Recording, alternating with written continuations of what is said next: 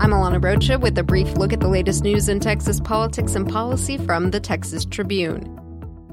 For the fifth time in less than six months, a Central American child has died in federal custody. Officials found the Guatemalan teenager, who's yet to be identified, unresponsive Monday morning at the Border Patrol station in Weslaco. The teen was awaiting transfer to the Federal Office of Refugee Resettlement, which oversees the treatment of immigrant minors in federal custody. According to Customs and Border Protection, the cause of death is unknown.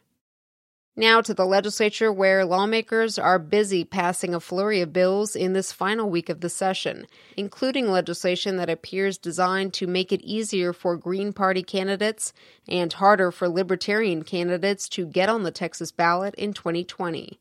Democrats say House Bill 2504 is a ploy by Republicans to boost their reelection bids while siphoning off votes from Democrats. The measure is on track to reach the desk of Republican Governor Greg Abbott. A watered down version of the so called Religious Liberty Bill has passed the Texas House.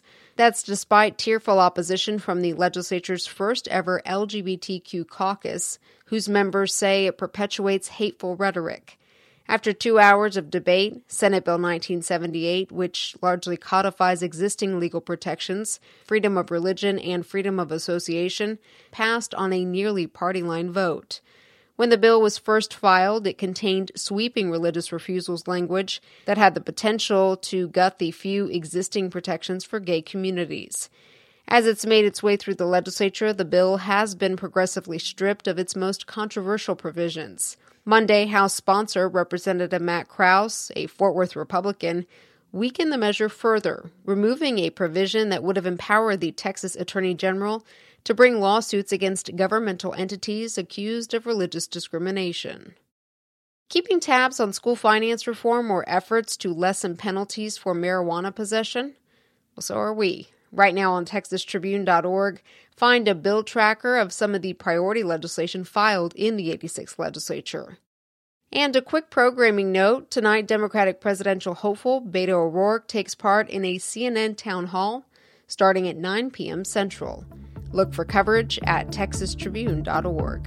I'm Alana Rocha with the Texas Tribune. You've been briefed. The brief is sponsored by Keep Texans Beautiful say no to reducing cosmetology education in HB 2843.